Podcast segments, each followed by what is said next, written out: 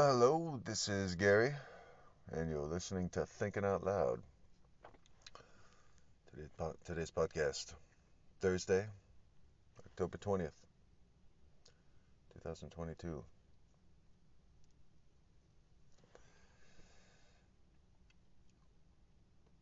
The weird saga of the United States of America continues. Strange uncertain time. A very surreal era we entered several years ago. We're still kind of in the, you know, hopefully it's a transition phase into, well, hopefully like a like a, you know, a normal, but you know, what is normal? Maybe not necessarily going back to what it was before or something, but you know, something that's rooted in sanity and logic. That'd be nice. It's a certain insanity in the modern time. It's a certain insanity of only having two options to pick from. It, it's a certain moral hazard situation. Certain representatives can take advantage of the fact that there's only one other option. You know, you just kind of hope that both groups have decent people, you know, but in the particular case, one uh, one organization has gotten pretty consumed with power because it's it's people. It's like who are the people that are leading one of the two main political organizations? You know, who who are these individuals? What kind of laws did they pass? What do they do with their power? And unfortunately, it's like no matter how much information gets revealed about these very specific people, regular people just keep voting for them anyway. This includes names like Lindsey Graham, Mitch McConnell, Jim Jordan, Josh Hawley, Marco Rubio, Ron DeSantis,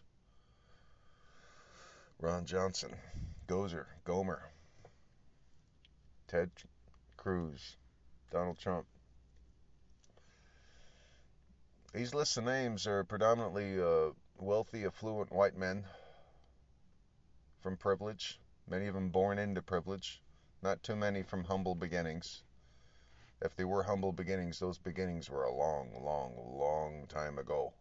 And they've settled into a life of affluence comfortably and have been positioned themselves very nicely for decades now.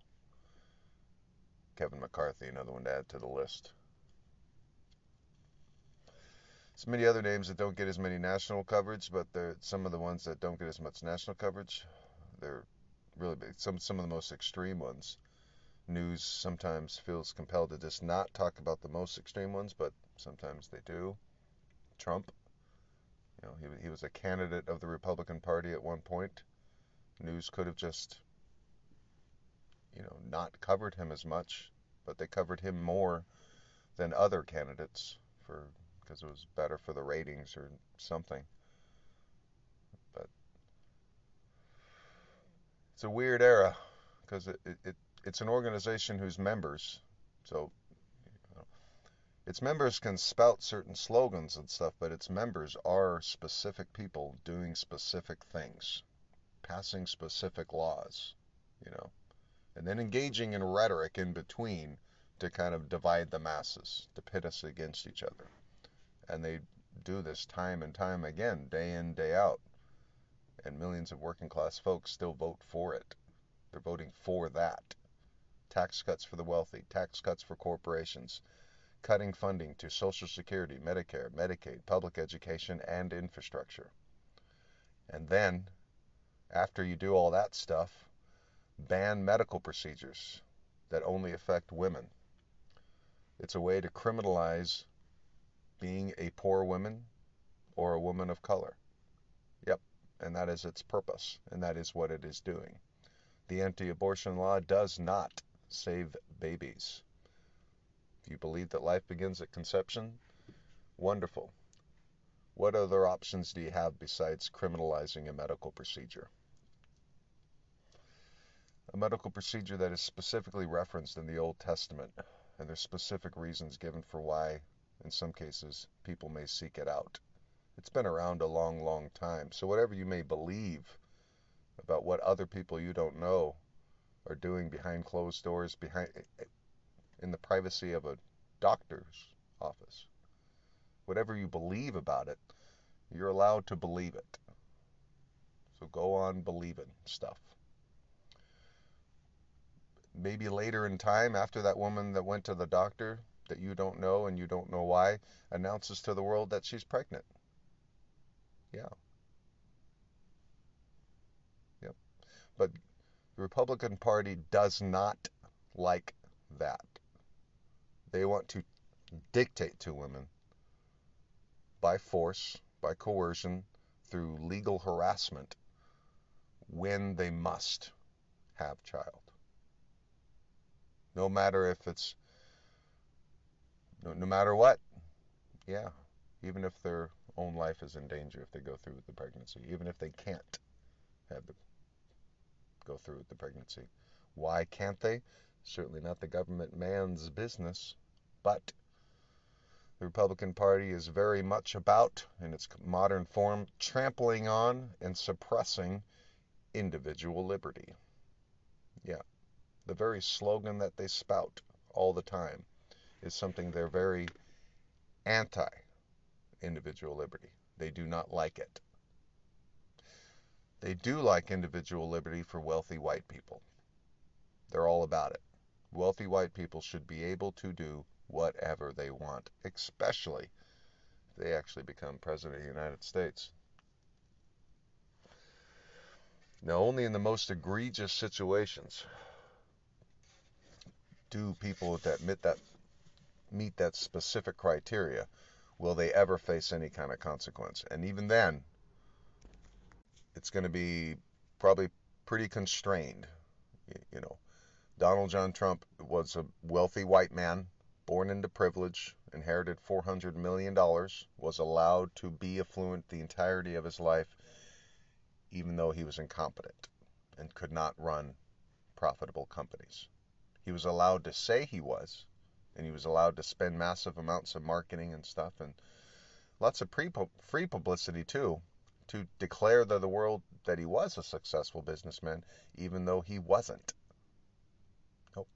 He, he was a failure but he was born into the affluent class. And even though some of the businesses many of the businesses possibly all of them were run unethically with corrupt intent deliberately and willingly for decades he was still able to declare himself a successful businessman, even as colossal failures happened over and over and over again. He declared himself successful, and various media outlets went along with it, and they just sort of regurgitated the message that he said. And many people who voted for him, that was the reason they voted for him. They liked what he said. He said stuff most of it lies, made up bullshit to convince you that he's awesome when he's not. It just isn't. It's a fact. He, Donald John Trump was never a successful businessman. Where he, he was good at pretending to be one. He was good at the image of one, but in reality, he was not. That's just a fact. That is known now. Many did know the whole time. Dare I say most. But some didn't. They thought he was successful because that's the image that he was projecting, paying for in various ways. He was propping up an image, but the image was just an image, just a mirage. And, and pretty transparent for me, even as a kid. But for whatever reason, there was real live adults when I was a kid who, you know, voted for Trump to be president way back in the early 90s when he was a Reformed Party candidate, but he lost the nomination to Pat Buchanan. It, there's such a farcical level of absurdity right now in modern politics, U.S. modern politics, representation of the peoples. It's embarrassing right now.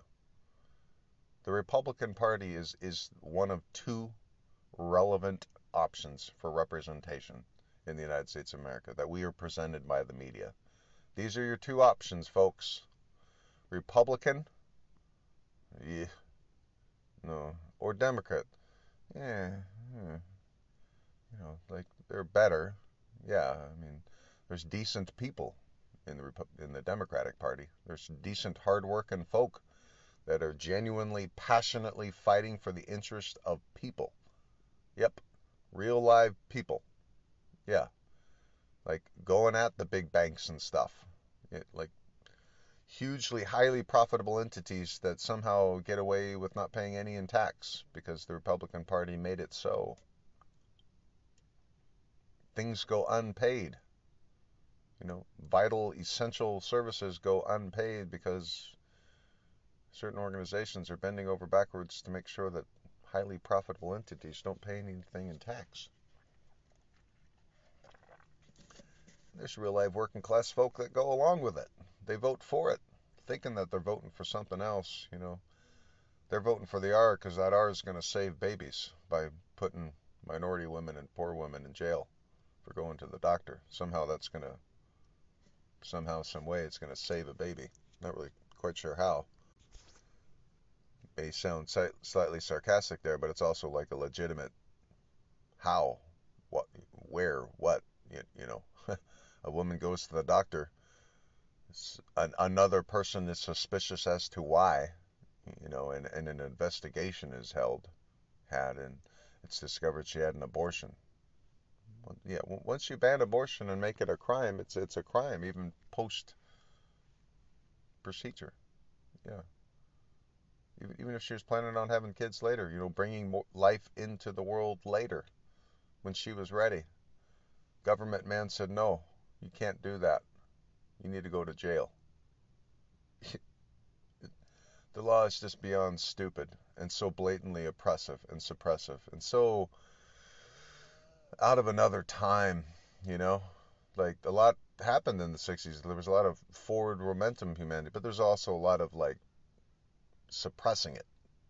You know, 60s were a pretty volatile time that I did not live through. Uh, I don't know. Maybe there's young people listening to the show that really think I am that old or some shit. It, it's interesting. Some younger generations, they think that anything that came before them is like just old or something, or they have no frame of reference to think. Like, I always had quite the fascination with the '60s as a kid growing up, even though it was my own parents were still just children in the in the '60s. You know, they were still still coming of age and had barely become teenagers towards the end. But needless to say, there was a lot of volatility. There was a lot of. Uh, that's why certain slogans like "Make America Great Again" are very troublesome, because there very was much was like systematic racism and oppression and certain fascist elements that had always kind of been around in this society. You know, oppressing of peoples, of various for various reasons, of various types, for whatever you know. And there was uh, a greater rejection of that by a wider group of peoples, you know. Those fighting for equality weren't just people who were the specific ones, you know, being oppressed. There was other people that joined the movement too, at uh, risk to their own health and well-being as well. But there was definitely a violent kind of oppression, you know, of protest you know, on college campuses and stuff. And Kent State was not the only one. There was others. There was many where you know the military would be sent in because college students are being disorderly on a college campus. You know, you know, young 20 somethings are protesting a war that they have every right to protest against. And then there'll be like accusations that some have rocks. Well, you know, they have rocks, so it doesn't mean you get to get a gun and shoot back necessarily. I mean, like, do you have a better way? But they didn't back then. It was suppressed back with extreme violence. You know, this disobedience must be suppressed immediately violently. And it's still, to this day, kind of the main way the powers that be choose to deal with dissent. Even if it's dissent of that very oppressive authoritarian style, they, they a lot of times they'll uh, double down. A lot of times the very reason that people are out in the streets protesting is because there's an authoritarian regime that's oppressing people, or there's a very specific oppressive act that's being done by those uniformed officers. And so what they'll do is they'll just ramp it up even more. With exceptions, though, here and there. You'll see times here and there where you'll see the uniformed officer walk towards crowd, shake hands with various peoples, and maybe even sit down and pray. It's an interesting perspective. That officer's mindset is to serve and protect the public. It's a fascinating idea. It'd be pretty cool if mo- more officers embrace that idea. Most do, but not all. We should be grown up enough to understand that. Republican Party is an organization that believes that every single officer who puts on that uniform is absolutely 100% serving and protecting the public in every single scenario they come across. And some in the Republican Party, like Donald John Trump, believe that they, uh, those officers that act violently towards minorities and escalate tensions out of no, with no regard to other humans' lives, you know, are even more so serving and protecting the public or something. You know, like Donald Trump likes that type of aggressive attitude that some police have towards people of color or people who are poor. Donald John Trump likes that police go in heavy with people like that. Strong armed, throw them around, beat them up a bit, even if they haven't even been convicted of a crime yet. That's good, he says. He supported that kind of thing. He digs it. No, he's never apologized for anything he said, nor asked forgiveness for anything he said. Think about that, Christian. Think about that. For some reason, there's people in your church telling you to vote for Trump. It happened a while ago. Why is that? Why is that religious leader not telling you the opposite? You know, obviously you're not supposed to be supporting Trump. Which begs the question why did the Republican Party pick him? You were told years ago that in order to be a good Christian, you got to vote Republican. There, there should be some inner turmoil, though. You know? There should be some conflict. That conflict being the organization that many Christians have aligned themselves picked a person that clearly and obviously is what he is not a savior. To call him a false prophet is kind of strange too, because he was always advocating for something that was completely opposite to the teachings of Jesus. Always, the whole time. Pretending to be, but not even doing a very good job of pretending to be in line with Jesus. Like his way of pretending to be a Christian was to fire tear gas on peaceful protesters to walk a few blocks so he could take a picture while holding the Bible upside down. Like, that was his see I'm a Christian thing. Like, he even held it upside down. That, that, you know, it's a, like the whole thing that was filmed, that whole thing, that whole sequence of events that was captured demonstrated how he's not a Christian, clearly and obviously so obvious that it begs the question why did the Republican Party pick him of all the people to pick? The so called Christian Values Organization. It, it, it warrants some further investigation of what their true intentions are if they're picking him, Donald John Trump. Now, you know, maybe some Christians will go with the he who cast the first stone line, uh, but I'm not casting the first stone. Uh, no. So the, the key key line there is first. Uh, yeah. So I'm not casting the first stone on Trump. One of many. most knew that Donald John Trump was a con man. To blame Donald John Trump entirely for our woes is obviously wrong because it's it's obviously not just one person. It's other people going along with it. It's people supporting his behavior, rewarding him for doing the wrong thing, for lying, cheating, and stealing and being deceitful. He was rewarded for that. Our society rewarded him for being bad. He was a famous villain, but a villain in a different way than Ted Bundy or Jeffrey Dahmer or Charles Manson, all who were on TV at the same time as Trump. They were all in the news, intermixed together with, you know, historical perspectives, black and white footage sometimes of things from not too long ago of the civil rights era and stuff. Yeah. The, you know, channel flipping, you see like I Have a Dream speech by Martin Luther King Jr.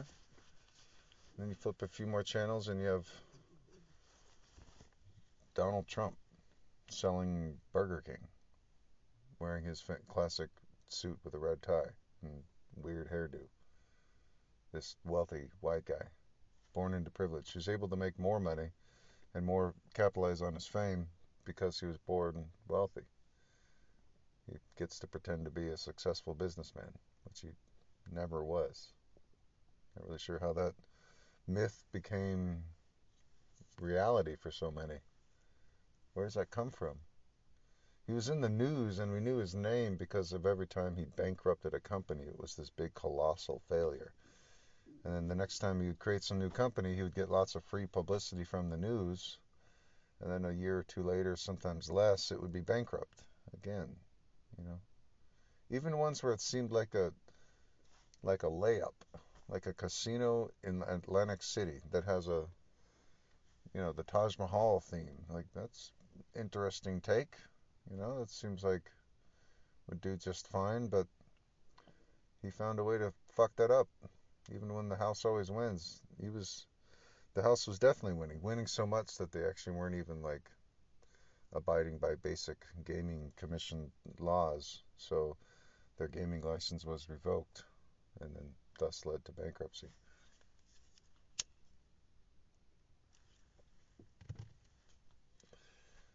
Kind of it's definitely an only an American tale.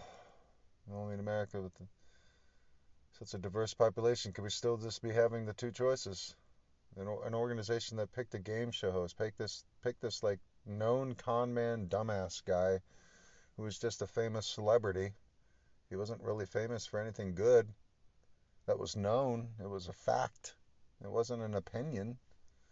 But there's just enough people who were not aware of that and one organization whose primary interest was protecting the very people like Donald John Trump, wealthy white people born into affluence and privilege, they took advantage of that fact. you know? It's wealthy white people that own Fox News, News Corp, big massive pharmaceutical industry, the coal industry. So lots of billionaires and millionaires.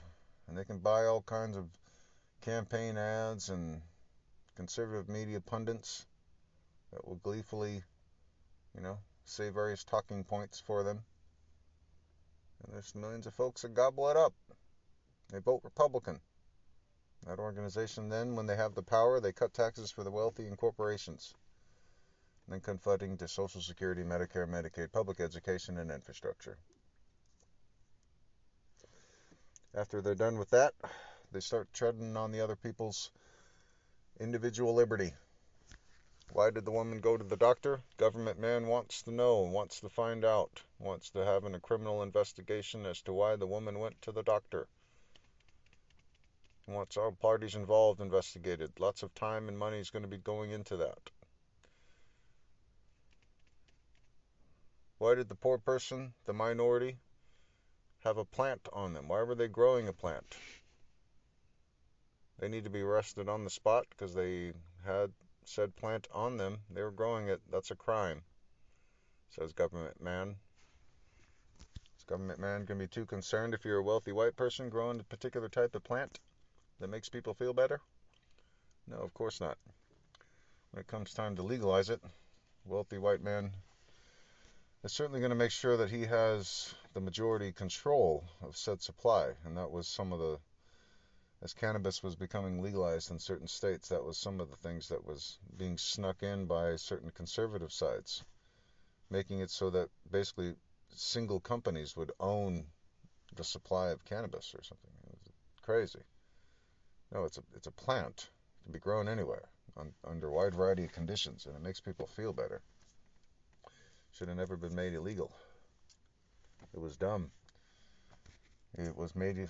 The whole reason for making it illegal was an excuse for people who wanted to put black people in jail to put them in jail.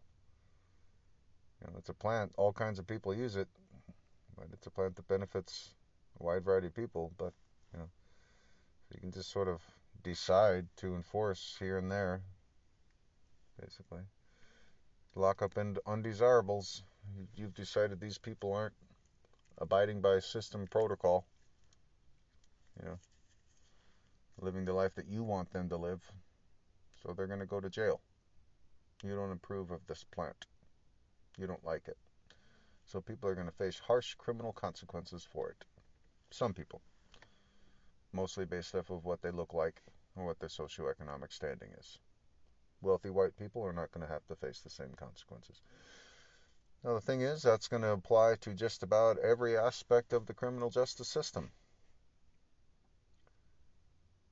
The wealthy, white, privileged, affluent ruling class can afford, you know, attorneys that are going to be charging thousands an hour for, you know, a team of lawyers and stuff to protect their interests. And Trump is certainly one of those types born into such extreme affluence that there's all kinds of system mechanisms in place to prevent him from ever really falling.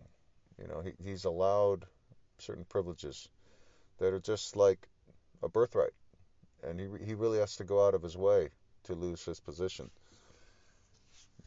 Stealing government documents, trying to overthrow the government of the United States of America, not only is he a free man, he's still a very wealthy man. Now he is finally facing some civil consequences at the bare minimum for his behavior with the type of power he had as president. But some of it is still the stuff he did, had prior to president, the type of power he already had, and the, the abuse of power he had prior to being president. He had a lot of power as a wealthy person, and he abused it.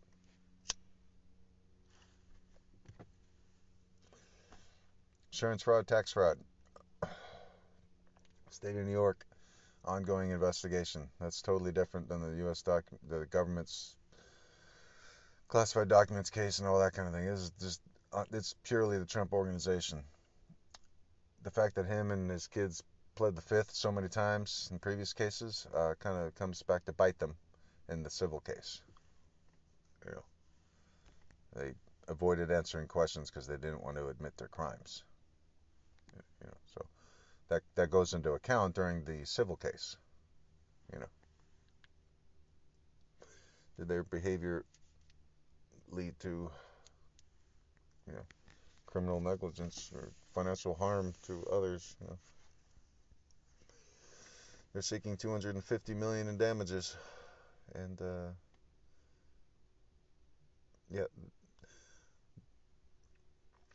the bill is going to have to come due at some point. It's going to have to start getting paid.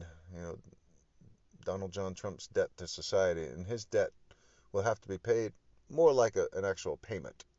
You know, that's because people like him just don't go to jail. You know, he, he's achieved too high of a status to be allowed to go to jail. He he would have to like literally commit murder, and even then it would be a, a, different type of prison than we send normal murderers and stuff. We would still find a, a particular place to put him. That's different. He, he, he achieved too high of a status, so like he can't go to jail. That's not really.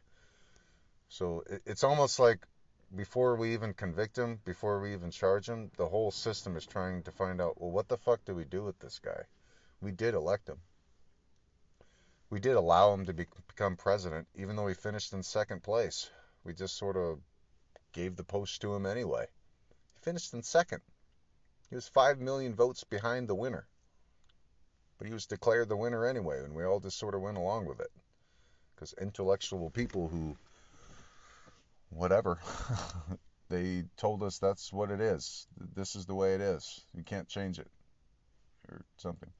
Has something to do with like west coast and east coast or something or rural states something electoral college.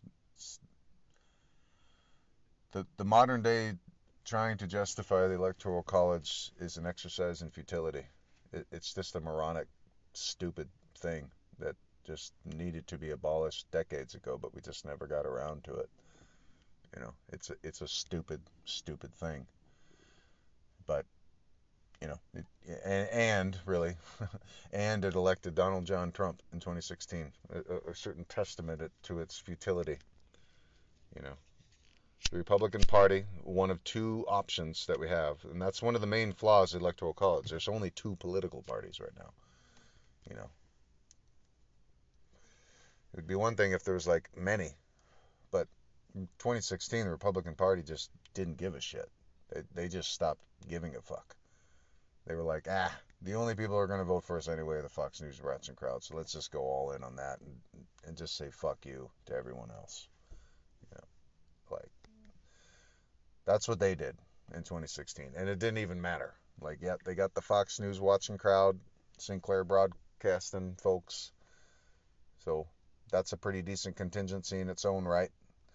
Some probably a decent number of folks who watch Sinclair, but none of the other ones. So maybe not even are not even realizing that they are indeed watching conservative media because they're watching their local affiliate that has the same name as it did years and years ago, but now it's Sinclair Broadcasting, which owns tons of affiliates around the country and leans its presentation of the news in a very particular perspective it's not locally owned and operated. Nope. It's pretending to be. That's why it has the same name. But it's not. It's frustrating that many people, even after being made aware of what Sinclair Broadcasting is, that they still insist on watching it because it has the same name and some of the same people. And the people are the people, but the new people are new people. Because there, there are also new people that joined since Sinclair Broadcasting took over. You might not have even noticed, or you've already over the years gotten used to them, but they're part of the thing now too. Where do they come from? How do they express the news? You know, was there people that left right away, or is that already lost in your history? When Sinclair Broadcasting took over, was there an announcement of a long anchor like leaving shortly after? I kind of have foggy memories of that kind of thing. Sinclair Broadcasting with KOMO, I seem to remember particular anchors leaving, like shortly after Sinclair Broadcasting took over, because it's like it was no longer going to be true journalism. So the ones that were staying are going to be the ones like trying to kind of pull it into something resembling journalism, but the new ones are going to be loyal to Sinclair Broadcasting's ideology, which is convincing people to vote Republican. Presenting things in a very particular way, certain using certain phrasing of things, you know, and then it gets caught on by others. You know, it's very strange how so many local affiliates around the country use the same verbiage. You know, it's like we all kind of talk different in different parts of the country, but like all the local affiliates kind of have a very straight down the middle thing, but also how somebody a lot of the ways just the phrasing of things and how things occurred becomes similar. It's like they're all reading the same sh- script. But that's intentional because they are all reading the same script if they're all Sinclair Broadcasting. Check your local affiliate. If it says Sinclair Broadcasting, try to find a different one to find out what's going on locally. You know, like, because you're being told what to think you probably have certain objections to what I'm saying. It's a certain defense mechanism, maybe even like, well, because eh, you're like diehard Republican. No, no, the Republican Party is this, that, they're the small government. Democrats are socialists and liberals and blah blah blah blah blah blah blah. What, what, whatever. You know, yeah, you've been trained to think that. And again, you might only be watching Sinclair Broadcasting. You might have certain ideas of homelessness. You might have certain ideas of overtaxation and stuff. But the, the certain verbiage that you'll use is is very direct from Sinclair Broadcasting script. It's weird to see real life people just regurgitate it. It's like, no, you.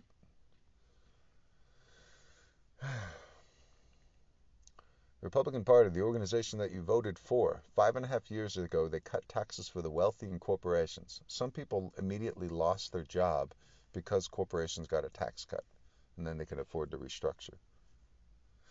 With greater control of the economy, the wealthy, affluent class had greater ability to dictate price, thus having the ability to threaten and actually cause inflation. just the talk of tax rates possibly being raised among that very specific class, they'll just start raising rates almost anywhere. Just they'll just start raising the prices of certain highly in demand products.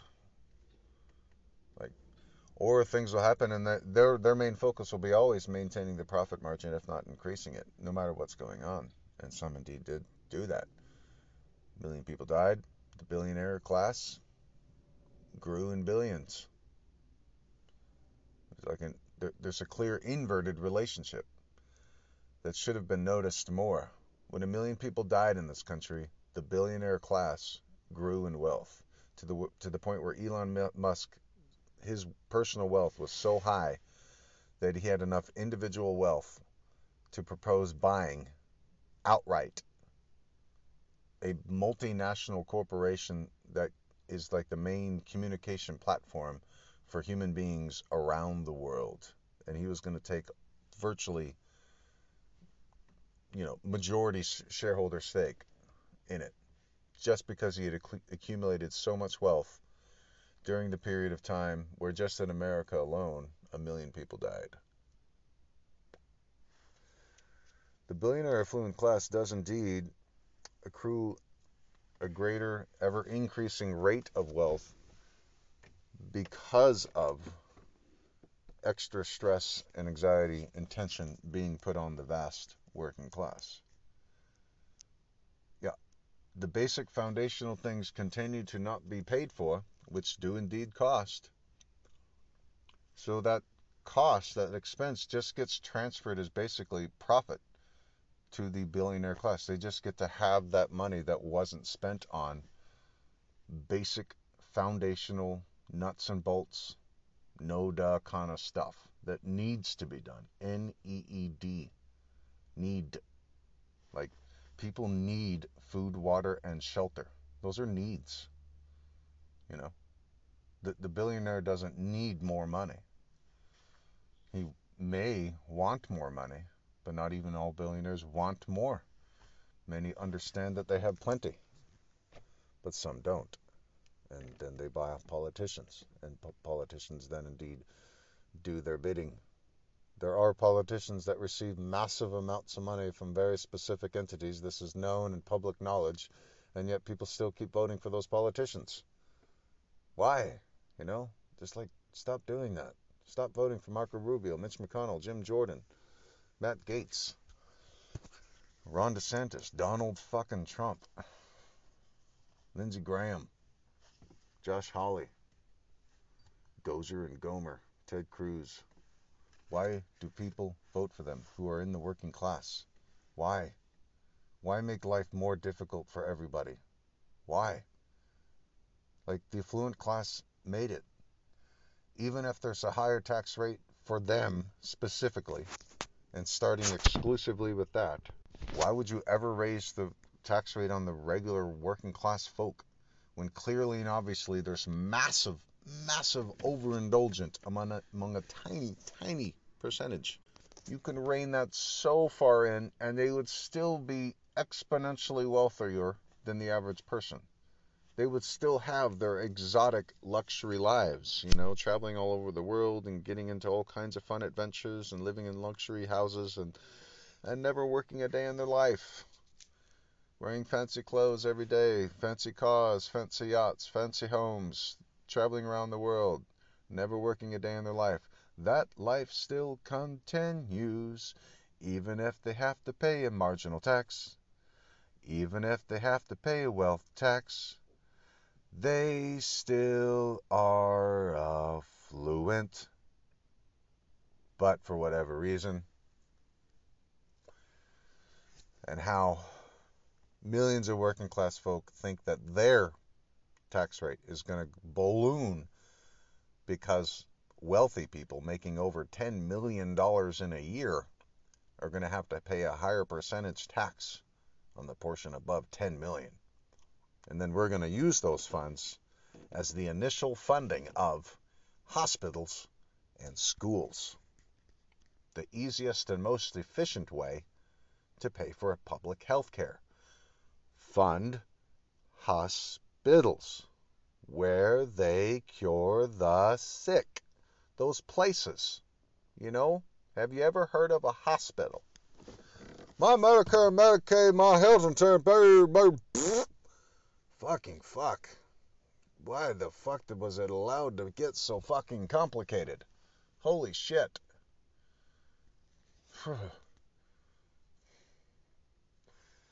government government is very good at writing checks is the thing. They're real good at that. And then just kind of letting various entities that handle that capability take care of its business. So hospitals and hospital staff know what they're doing. Yeah. So it's not government run healthcare, it's government writing the checks. We're raising enough funds to pay for that place that hopefully is in your town. If it's not, let's make sure we build one. There's some jobs there too. The building of the place, if there isn't one already. Maybe it needs to be fixed. Maybe it needs more staff. That's another thing there education, and that well, there's more jobs there too, because you got to maybe there's not enough schools, maybe we need more staffing. So yeah, it's a lot of jobs and all that kind of stuff. It's pretty foundational though too, is the thing. So it's like there's still a shit ton of businesses all around that kind of thing. So that's just funding of healthcare, hospitals, and healthcare staff. So when people get sick, they can go and get cured you know, they don't need their checkbook or a credit card. If they have health insurance, great. Maybe that the health insurance company will give them some additional financial assistance while they're in the hospital. Because the hospital is not going to give them a bill because it's a fund, publicly funded hospital. You know, it's adequately funded to care for human beings that get sick and, and need to get healed. Don't really know how I could break it down any more simply, but because it gets really convoluted and stupid. The how do you make healthcare a right thing, you know? Because there's a real diligent concern over a very particular sector of the economy and how it remains relevant in a profit sense if we fund hospitals directly. And the thing is, it's not even an entire sector of the economy, really. It's a very specific product within that sector. Certain types of health insurance products would very much still continue to exist and may very well have an increased demand for if our society funds hospitals directly and the healthcare staff that would work those places. Probably additional staffing required, as we discovered during COVID. Many places were understaffed and had nurses and doctors working, you know, round the clock shifts, and and that's not good. It's not good for the psyche of people. Have got to remember that people taking care of people are people themselves, you know, that need their own rest and recoup and stuff. So, got to make sure we have plenty of people that that if they want to do that and they have the capabilities to do it to be allowed to. And not really, it doesn't really matter what socioeconomic class you're born into. You know, let's fund hospitals and the various nursing and medical schools and other institutions of higher learning to make sure that we have an adequate supply of people that can pursue that. So, because it's government funded, government writing the checks to the healthcare, there would be certain basic parameters on pay structure and stuff a hospital administrator at a publicly funded hospital is not going to be able to make five million a year or something. Maybe one at a privately funded hospital will, and they'll be comfortable paying that administrator that much. But yes, pursue a career in the publicly public healthcare sector, there will be a certain, for lack of a better word, cap on earnings that's way up there. Brain and heart surgeons will make very good money probably more than the President of the United States of America does, and if not, pretty comparable. You know, six digits easy, maybe even seven on the low end. But uh, certainly enough to afford a very comfortable life. First year nurse would be ideally right, right smack dab in the middle, median income for the area. So all kinds of cost of living adjustments and stuff like that. So a, a sort of more structured kind of uh, just like military salaries and stuff with the healthcare sector and stuff, years experience and uh, expertise and all that kind of stuff. Kind of a very graded kind of scale. It's sort of formulaic in the sort of just pay structure and stuff. But the HR, staffing, supplies, and all that sort of running of the hospital, that's all done by medical staff. Yeah, so it's not government run healthcare. It's medical professional medical staff run healthcare. This would also be the same for schools, you know, public education, uh, allowing people that want to pursue higher education and various skills training to go and do that. So you fund schools enough so that they can fund well enough the cost of a certain number of students that they, they can handle to go to school to get the books and supplies they need for their respective courses and such, and respective majors and all that sort of thing. The out of pocket expense for the students would be well, where do you live while you're there going to school? So, tuition and books would be just part of the covered cost to go to school. How you live while you're there, that's where you that's where student loan financial aid would still be in play it would just have a, a less of a role. There, there's no like cost to attend the school. The cost would be what you're living situation would be while you're there. So again, this just opens opportunities. This opens opportunities, and that's the thing. There's a higher percentage of healthy, educated people, people that are allowed to pursue what they want to pursue, not sort of forced into a path based off of what multinational corporations feel is in their best interest. Which is kind of how the system is currently. The system is designed to benefit certain types of entities, entities that are the ones benefiting when GDP goes up. Big, massive entities, the, their stock price went up. That's what it means when GDP went up the quality of life go up by 2.7% if GDP went up by 2.7%? No. Is it 2.7% easier to buy groceries? No. It means nothing in your actual day-to-day life. It's something. it's it's a data point that you can look at that's specific and say, oh, that happened. GDP, which is this, the total macro size of the economy, the total financial value various ownership stakes and stuff all added up, all the revenue, just the basically just the total massive value of it. It's that number, and it went up from this period of time to that period of time by this percent. It, you know, it's kind of sort of interesting. Certainly at the BL end all. Dow Jones Industrial Average, same thing the economy has been structured a certain way, and there's been a few uh, spikes and crashes because of this overinflatedness of it. There, there's not a proper bell curve distribution of resources. Still to this day, our species hasn't really figured out as a whole how to do this. Certain people start accumulating power and wealth, and then it starts still growing exponentially to the point where it's it's flowing in faster than they can do anything with it and it just it just makes it accumulate even faster. They have to literally do nothing. After a certain point, the interest alone is massive amounts of money, and they literally have to do nothing. Many of them do.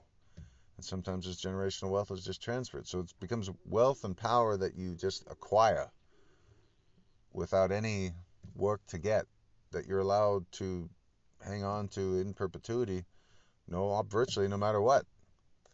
While the vast majority have a much different experience, the overwhelming majority, and varying levels. There's all kinds of levels of the uh, socioeconomic ladder, various little rungs that are just a tiny step up, but just like a slightly different situation and stuff. But, you know, the ever affluent ever affluent ruling class, elite ruling class that Donald Trump was born into, they're they're on another stratosphere. You know, it, it's hard to fit their level of wealth on a proper graph that you can fit on a page. You have to like, you know, you have to make the the scale all screwy just to try to squeeze them in. You know, the 98% you can fit on a, a fairly nice bell curve distribution of incomes. But to fit that top 2% in there, it's it fucks up the scale of something royal.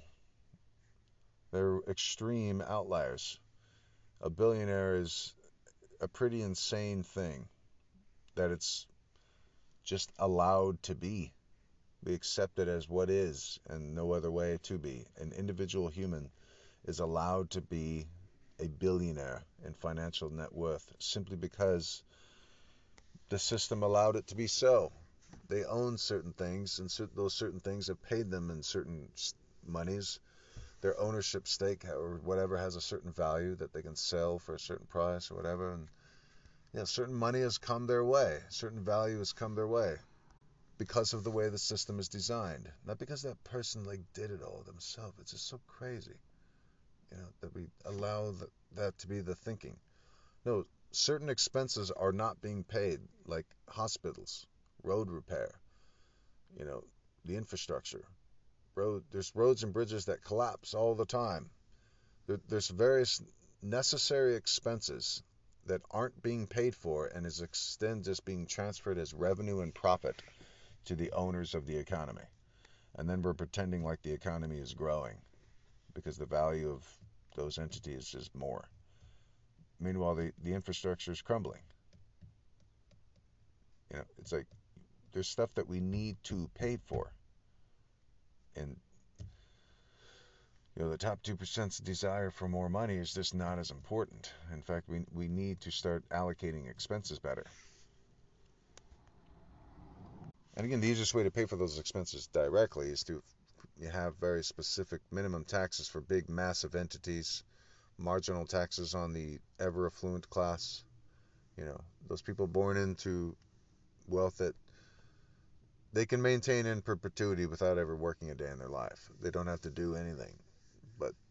Many of them just kind of choose to pretend to do something, wear a suit, have a title, go on TV a bit, at least give the appearance of being some kind of professional of some kind. How and why people think that Eric Trump and Eric Donald Trump Jr. are business professionals is quite peculiar, but uh, to each his own, you know. They are chips off the old block for sure, but uh, you know, they they were born into the affluent class, so it doesn't really matter how stupid they are and how arrogant they are and how incompetent and deceitful and whatever they, they get to maintain their position. But it may not be in perpetuity for them specifically. I mean, they did some pretty bad stuff that if any normal person would be caught with, yeah, they'd already be in jail, let alone their entire state liquidated. But they're still free. But they're kind of the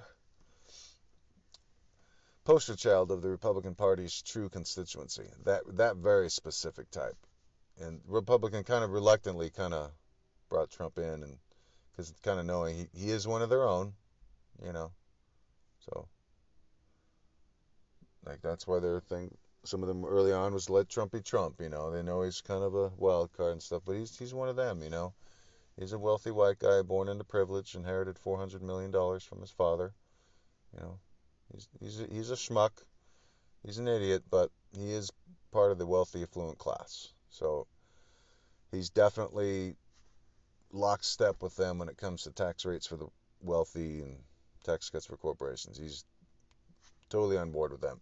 Whatever rhetoric engaged in during the campaign to get elected, they knew that you know he would cut taxes for wealthy corporations. But they were the part with the Republicans though is they were arrogant in thinking that they could control Trump. Uh, their main focus was making sure they can get those wealthy people more money, and they did. Wealthy people do indeed have more money and an even greater control of the economy than they already did. So they did accomplish that feat. And it's what they themselves refer to as an accomplishment. Paul Ryan, Speaker of the House, former Speaker of the House, called it the crowning achievement of his career when the Republican Party cut taxes for the wealthy and corporations. And then after that, uh, they started banning certain medical procedures, and yeah, it, it's just uh, frustrating, you know because there's just not more, you know. Like there's some Democrats I find very inspiring. There's others that are just like meh, and there's others that are just awful. It's a hodgepodge that's all over the place. They are not a monolith by any stretch of the imagination. It's just so weird that conservative media gets away with that, presenting the Democrats as this monolith. It's like, no, they're not. They're just everybody else. there's no other option, you know, that's presented in the news for whatever reason. There's people that try to bring awareness to other options, and they're on both sides of the aisle, as it were, or whatever. But news just refuse to talk about them, or very rarely. Libertarian, Green Party, Constitutionalist. You know, Libertarian Constitution both on the right, Green Party's more on the left. You know, there are organizations that exist that nominate candidates for president, and they're on the ballot, but you will have never heard about them on mainstream media. Just, just don't. These are the two we're allowed Democrats or Republicans. So Republicans are are what they are, you know. If you like love Fox News and Tucker Carlson and Sean Hannity and Laura Ingraham, you you're gonna think you know Republican Party's the greatest thing since sliced bread. But if you find that trio to be pretty distasteful and just there's a certain smug arrogance, vindictive cruelty in their entire message that's just awful. You know, I, I can only stomach a, a few seconds of their message. That's just, it, it's no good. Sometimes subtle and not so subtle racism. You know, embracing of violence and corruption and just kind of manipulating people uh, and a willingness to. They get paid a good salary to do that. Working class folks vote Republican. Republican Party then cuts taxes for the wealthy and corporations, including the very corporations that those three work for. Maybe there's even some sort of incentive, like if said law gets passed, you get a little bonus or something. I don't know. They get paid a lot of money to say what they say, though. I don't get paid shit to pay what I say. What I say. Shouldn't say that. I get, did get paid sixteen dollars and thirty three cents so far. so there's that.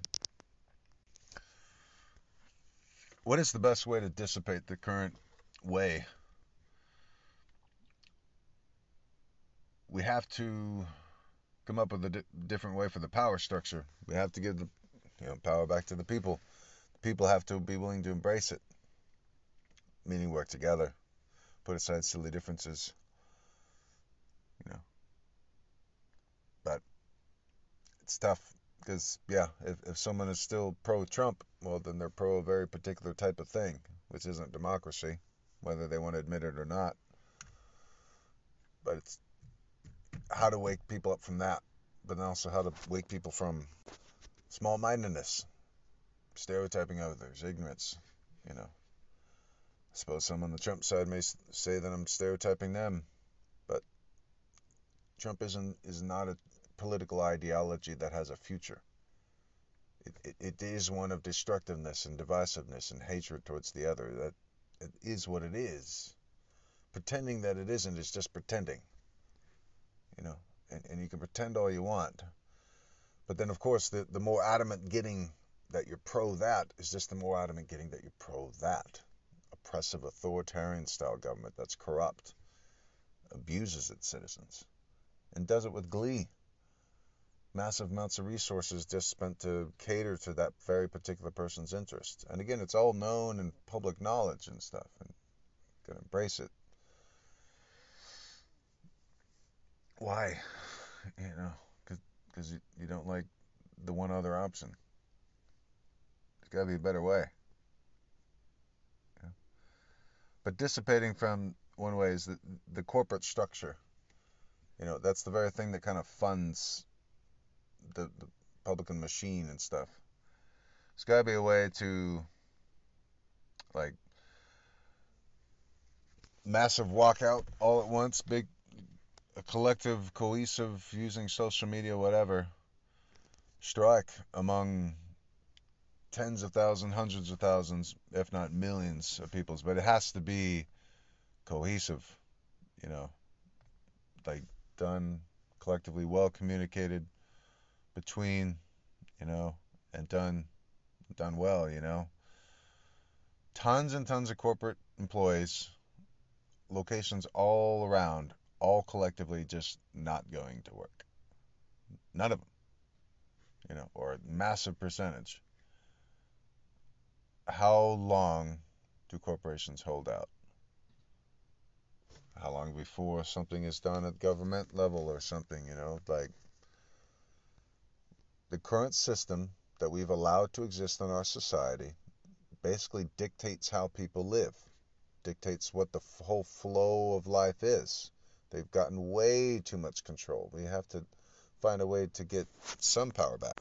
If certain entities can't survive in a system in, in which healthcare is a right and education is a right, well, that's tough shit to them. Those specific entities, those specific business entities, those specific corporations that exist because of, you know, certain systems being in place, well, that's. And if certain corporations of a certain size find that it's difficult for them to maintain their size, maybe maintain the certain luxury salaries for executive staff, if the country they operate in has public health care and education. They, maybe they find they need to downsize a bit.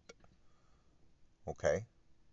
And, you know, economy may go through certain adjustments, yes, and revert more to a, more of a true democratic capitalism if healthcare is a right and education is a right, less of a sort of a socialist capitalism like now, where your choice in capitalism is for a, you want to go get a burger. That's not too expensive and you can get it fairly quick. Well, you got McDonald's, Jack in the Box, Wendy's, Burger King. So, kind of capitalist socialism. And this is something the Republican Party supports and likes. That basically you just get kind of the 10 same kind of options ish in every single town across America. Very little variation. They like that.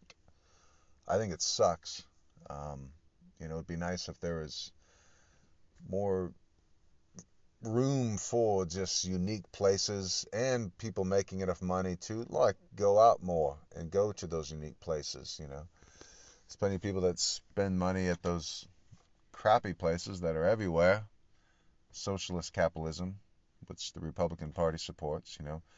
These 10 options are your options for food here in every single town. And they're in every town. Now, you'll have some towns have more variety.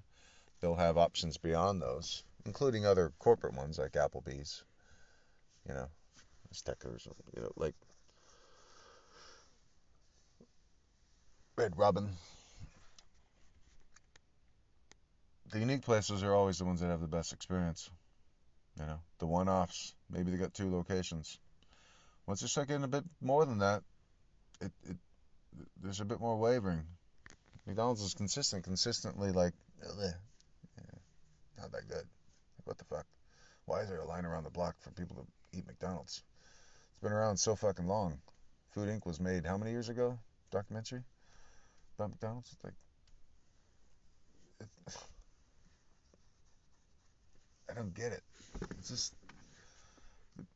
But that's the thing, you know, corporations do have a certain emotional attachment to people. Like Blockbuster's still around, Bend, Oregon.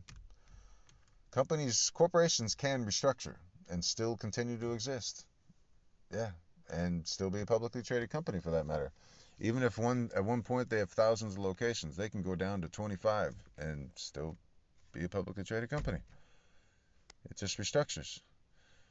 You know, if a stock price falls, people who find value in it will eventually buy it if they see value in it. Maybe the price will have to go to just the right point though. So that'll all happen in a situation in which kind of there's a cohesive initiating of corporate minimum taxes. You're a corporation over a certain size, over a certain revenue, whatever the heck. You're gonna you you are going to pay a minimum of X. You know, an amount. You know, yeah. That's a percent. You know, a specific percentage or something of like total. So it yeah, if it means they have to adjust executive salaries, dividends, the final payout amounts and stuff, yeah, so be it. Like, they won't be able to like say, well, no, we don't have any money left because, well, no, no, no, you brought in this much money, figure it the fuck out, you, know, like, kind of thing. Um, because yeah, there's plenty of revenue going into those entities, and their primary purpose is to increase shareholder value and also there's massive bonuses paid to the executive leadership and stuff. So they can afford a minimum tax. There's zero reason for certain companies, especially of a certain size and profitability, revenue size, to not be paying tax. Taxes that go to fund the foundations of our society, which those very corporations are indeed using and, you know, causing damage to, if you will, wear and tear on, you know, and in many cases, probably the bulk of the wear and tear. What kind of wear and tear does Amazon do on just the infrastructure, the roads, bridges, you know, flying around, all gas costs and all that sort of thing. They're, they're drain on the supply of various resources to for them to deliver all the products around and stuff like that. How much are they paying for the cost of repairing the infrastructure? Amazon directly. Zero percent yet they are causing a certain percentage of of the wear and tear you know that specific entity so that's the thing with entities of a certain size are causing expenses and, and but they're late, allowed to just defer it and invert it as profit so that needs to be fixed you, you know we, we need to figure that out corporations of a certain size need to start paying taxes people who earn a certain income or have a certain wealth need to pay taxes. And and they and yeah, over a certain amount, it needs to get taxed pretty heavily. To where yeah, there's there's still no technically no cap on earnings. You can still earn technically infinity dollars in a year, but it's, you know, 30% of infinity would be your net income. Anyway, because it's just 70% of over the marginal, over 10 million would be your marginal tax amount. So it's just 70% of X. So X is any number you choose. If it's $987 million that you earned in one year, well, then it's just 70% of that that you pay in tax. That means 30% of that would be net income, enough in one year to preserve plenty. You know, an extremely affluent lifestyle in perpetuity. No, you never have to work another day in your life, and you could preserve it, preserve it. Very concrete type investments, minimal to any risk. You know, not guaranteed, but you know, very low risk fixed annuities that just kind of pay you a monthly allowance of millions of dollars a month, really, and it just never runs out. Not too bad. So people got to stop voting for the organization that is primarily focused on v- protecting those very particular interests. Massively profitable corporations that pay almost nothing in taxes, extremely profitable individuals that don't pay enough in taxes. Thus, the infrastructure and the overall quality of life in our society decays continuously, generation after generation while there's still bright little bursts of kind of hope for better, many within the Republican leadership suppress it quickly, and then keep trampling forward. Until the point where they get almost overindulgent in their arrogance. It, it you know, they actually picked a game show host who was famous for fucking over working class people. That's what he was famous for prior, prior to being a game show host. That's what Donald John Trump was most known for. It's another way of phrasing the con man thing. He's a known con man. He fucked over working class people for the sport of it. He enjoyed it. It's like he got glee out of it or something. You know? He, he just did it because he could. He could exploit people with less resources than him. They would sue him, but they wouldn't have anywhere near the legal resources or team to challenge his team. His team would be able to use all kinds of stall tactics to delay. Meanwhile, the people that did work for him are waiting to receive their money, but are instead having to pay attorneys to fight this case. It just gets dragged out for so long that eventually they just have to settle for an amount that's not enough to cover their expenses for doing the work for Donald John Trump. They made the unfortunate mistake of trusting him, which you shouldn't ever do. But many did. Many who trusted him the most went to jail. Those that were his most devout followers attempted to overthrow the government and are already serving time in jail. Some are facing charges. Just insane. Republican Party just after all that though, they still are what they are. The news is still kind of letting them speak their mind. Giving them one-on-one interviews. Let's give Herschel Walker a shot.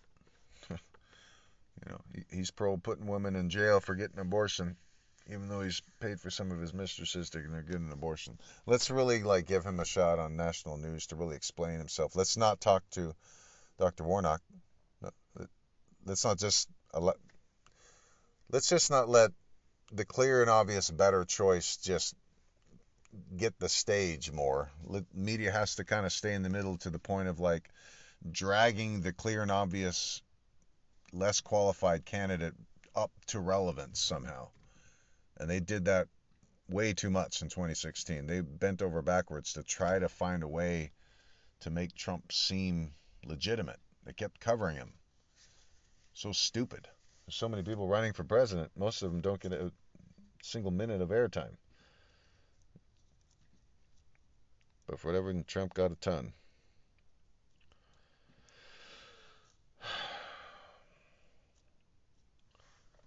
So I don't know. Hopefully this Trump thing is dissipating. Hopefully. Hopefully the embracing of uh, corporate profits over healthcare as a right is dissipating too.